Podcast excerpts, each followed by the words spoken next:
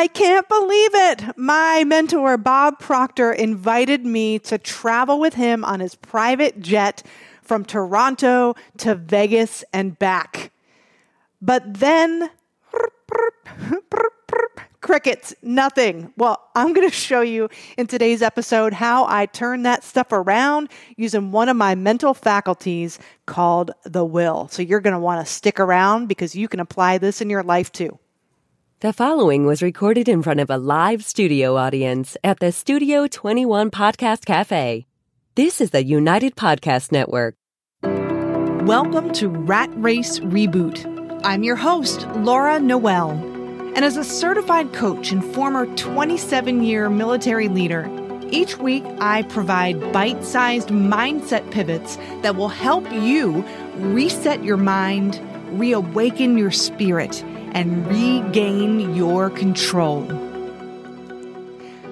Hi, everybody, and welcome to part four of our six part series on your mental faculties. Today, we're talking about will, and I'm going to share with you how I used my will to manifest an awesome experience. And if I can do it, you can do it too. So, let me give you a little bit of a backstory.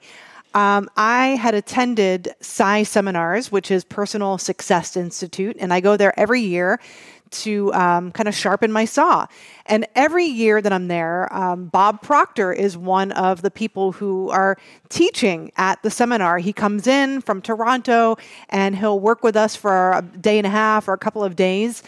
And um, and so one year, I decided that oh my gosh, I'm scheduled to go to the PSI seminar, but also at the same time, I have training with Bob Proctor with my coaching and my certification. It's the same week.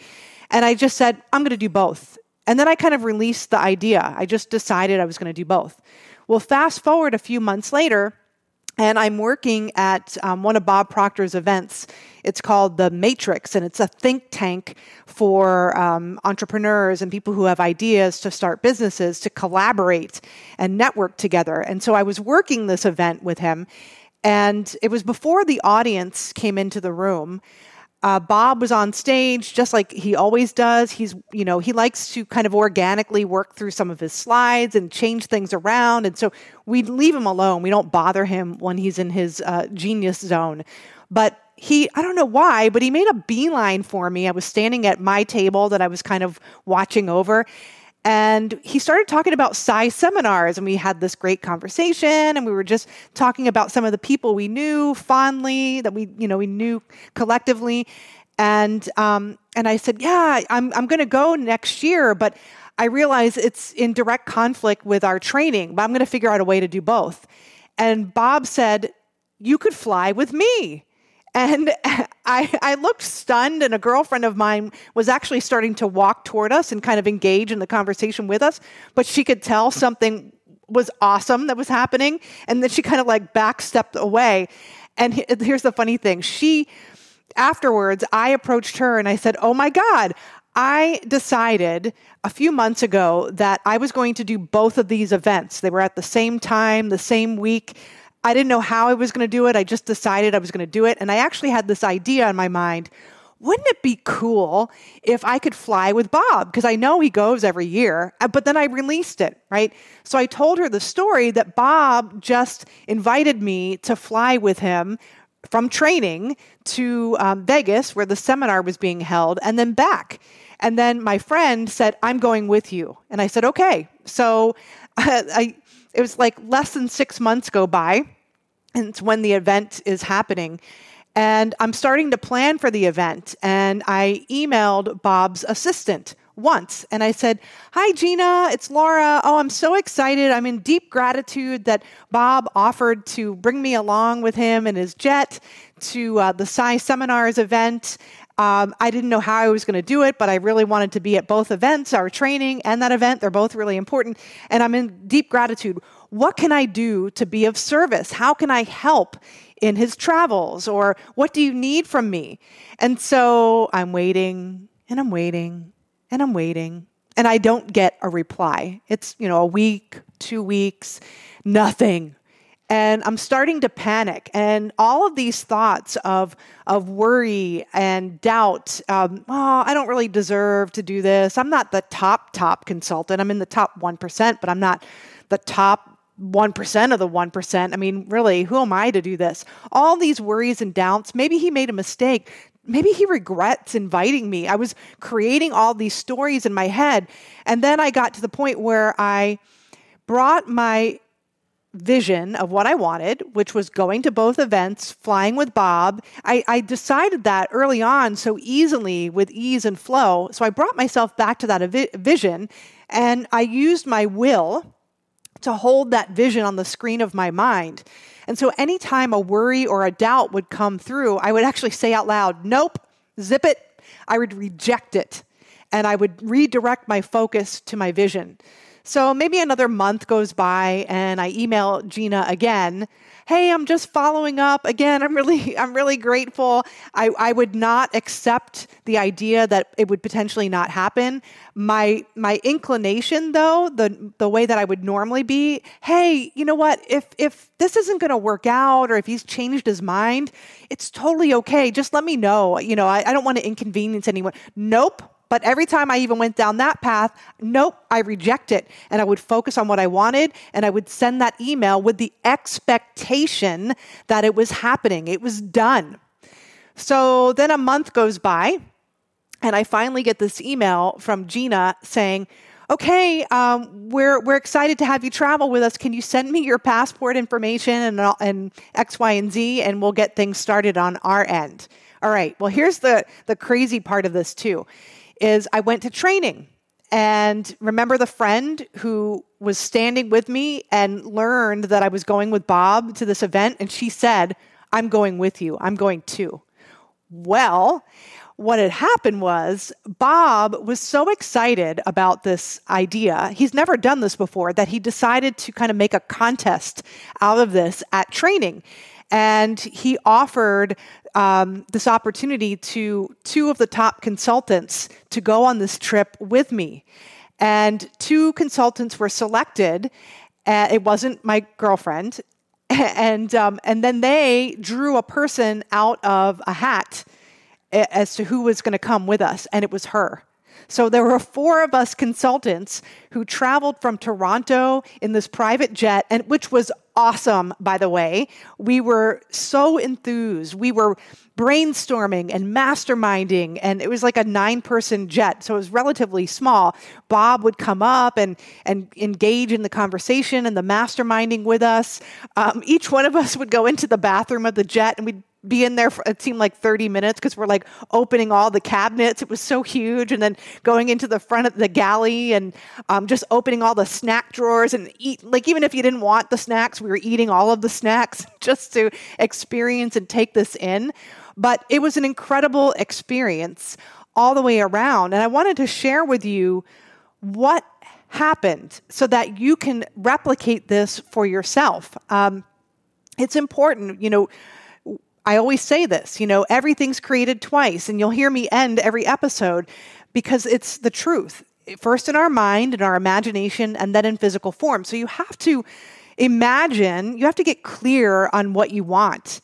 And you can't be in resistance to it. You can't have, I want this, oh, but I'm not good enough. I want this, but how's it going to happen? You can't have resistant thoughts and attract the very thing that you want. You can't. You have to imagine it and get to a place where you let, let go and let God, kind of, um, and you're not in resistance to it. So I decided, number one, is that I wanted to go to both of these events. That was the first thing. I said, I'm doing both. I'm going to both. I don't know how I'm going to make it happen, but I'm doing both. I'll figure it out. One, I made that decision. Two, I decided, wow, wouldn't it be cool if I could fly round trip with Bob? I immediately accepted that idea. I didn't vacillate between, oh, is it possible? Is it not possible? I didn't. I didn't. I didn't really pay any more attention to it other than the fact that, wow, this would be really cool and I'd like to have this. It's done. And I accepted the idea immediately. Um, I was aware of the opportunity then around me. So once I made the decision, I'm doing both of these events, And then I decided that I don't know, I'm going to I'm going to go with Bob because it makes duh, because it makes sense. We're both coming from one event going to the other and coming back. It makes perfect sense. So I accepted that idea. But once I accepted that idea, I was receptive to the solutions. So when Bob, if I had not been receptive, let's play this back. When Bob made a beeline for me at his Matrix event and was just engaging in conversation, I never would have thought to have brought up, oh, yeah, you know, I'm going to go to that event too next year. Are you going? I'd love to do both. I'm just figuring out the logistics. I never would have said that out loud. I just would have taken the conversation at face value and then gone about my day. That would have been a missed opportunity. But because I was decisive, I didn't care about how I was going to make it happen. I just knew that I would, and I didn't have any resistant thought to how I was going to, you know, get there on the private jet. Um, I was open to an opportunity when it presented itself to eloquently engage in conversation and open up the conversation such that it, the offer was made and it just it just happened. It, I wasn't calculating it; it just happened naturally. And and then when doubt crept in, when circumstances were showing me, this is not this is not looking good. It's not going to happen. He's regretting it. Gina's not getting back to me. They forgot that they offered like all the stories that I was creating. When those doubts crept in, I said, I reject it. I reject it. No, this is happening. I deserve it.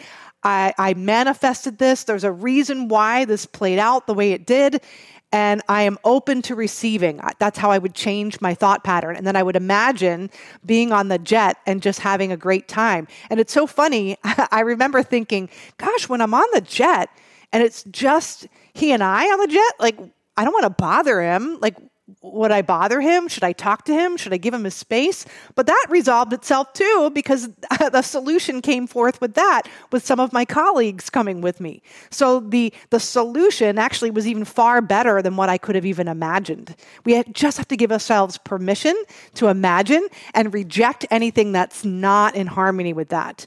Um, and that's what I did. So, in other words, I used my will to hold the image on the screen of my mind to the exclusion of everything else, to the exclusion of what I thought was reality. I created my reality. You know, um, circumstances, we create them. We create them in our mind first. And that's what I did. And you can replicate that as well in your own life. Um, yeah. Isn't that cool? So let's do that right now. As we end every episode, I want to get you connected with your beautiful vision so that you can be aware of the circumstances that are already right in front of your face. You just maybe haven't noticed them. So, we're going to do what I call take inspired action. We're going to get connected with the vision of what you want to be, do, or have. And, and then, whatever downloads of inspiration come to you, any ideas, any thoughts of who you might engage with or talk to, just let those bubble up to the surface.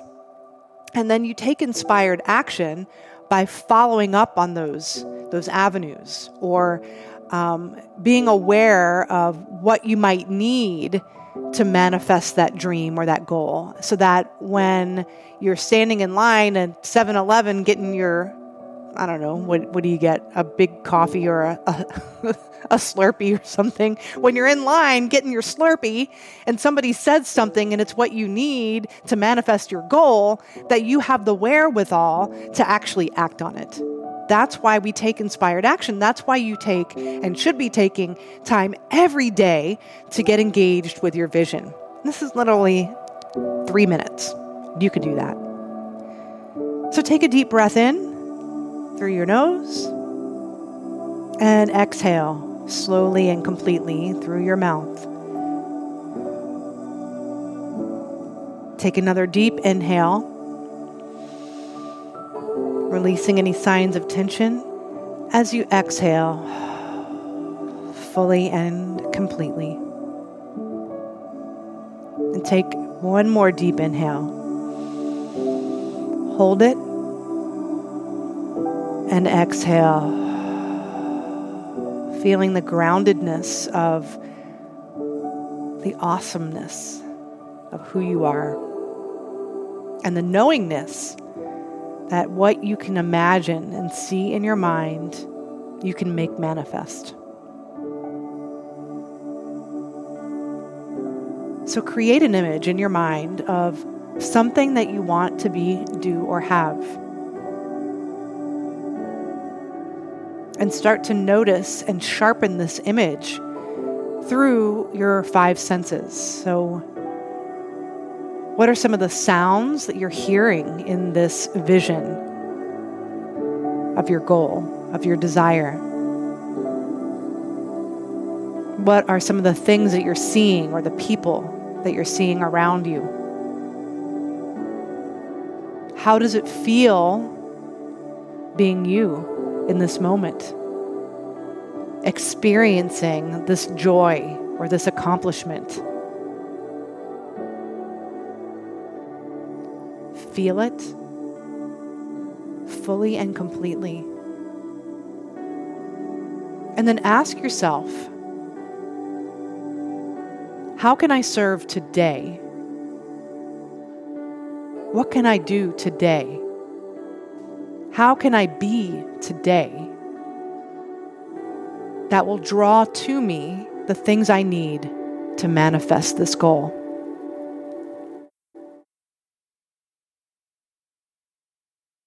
Welcome back. So, you want to make the habit of doing this every day, whether it's with us um, or by yourself. And then write those ideas or inspirations and just be aware throughout the day. Be present. Keep checking in with yourself because you'll know when you're offered an opportunity whether or not it's in harmony with what you desire. But the goal is to keep that image that you created in your mind of your goal or your wish fulfilled on the screen of your mind using your will. That's different than willpower. Willpower is um, something that has a shelf life when you're forcing yourself to do something, but you're not really emotionally engaged in it. Willpower will wear off, but you want to use your will in the right way to hold that image on the screen of your mind and bring yourself to be emotionally involved in the feeling of your wish fulfilled. Remember, like energy attracts like energy, and that's how you start to attract the people, the resources, the opportunities that are in direct alignment with that which you want to create. So I hope you got a lot out of today's episode. I want you to go onto ratracereboot.com and subscribe to our weekly newsletter just so you know when I'm having free events and workshops, when our next podcast is dropping, and to download those six mindset changing techniques for a more fulfilled life. And also, leave us a review and follow us on whatever channel you listen to your podcast on. When you do that, it helps the algorithms and it helps distribute this podcast to help more people far and wide. So I'm excited you joined us this week. I'm looking forward to seeing you next week where we talk about another one of your mental faculties, your memory, and how to leverage that for future desired results. Remember, everything is created twice first in your mind and then in physical form. Have a great week. The views and opinions expressed by the hosts, guests, or callers of this program do not necessarily reflect the opinions of the Studio 21 Podcast Cafe, the United Podcast Network, its partners, or affiliates.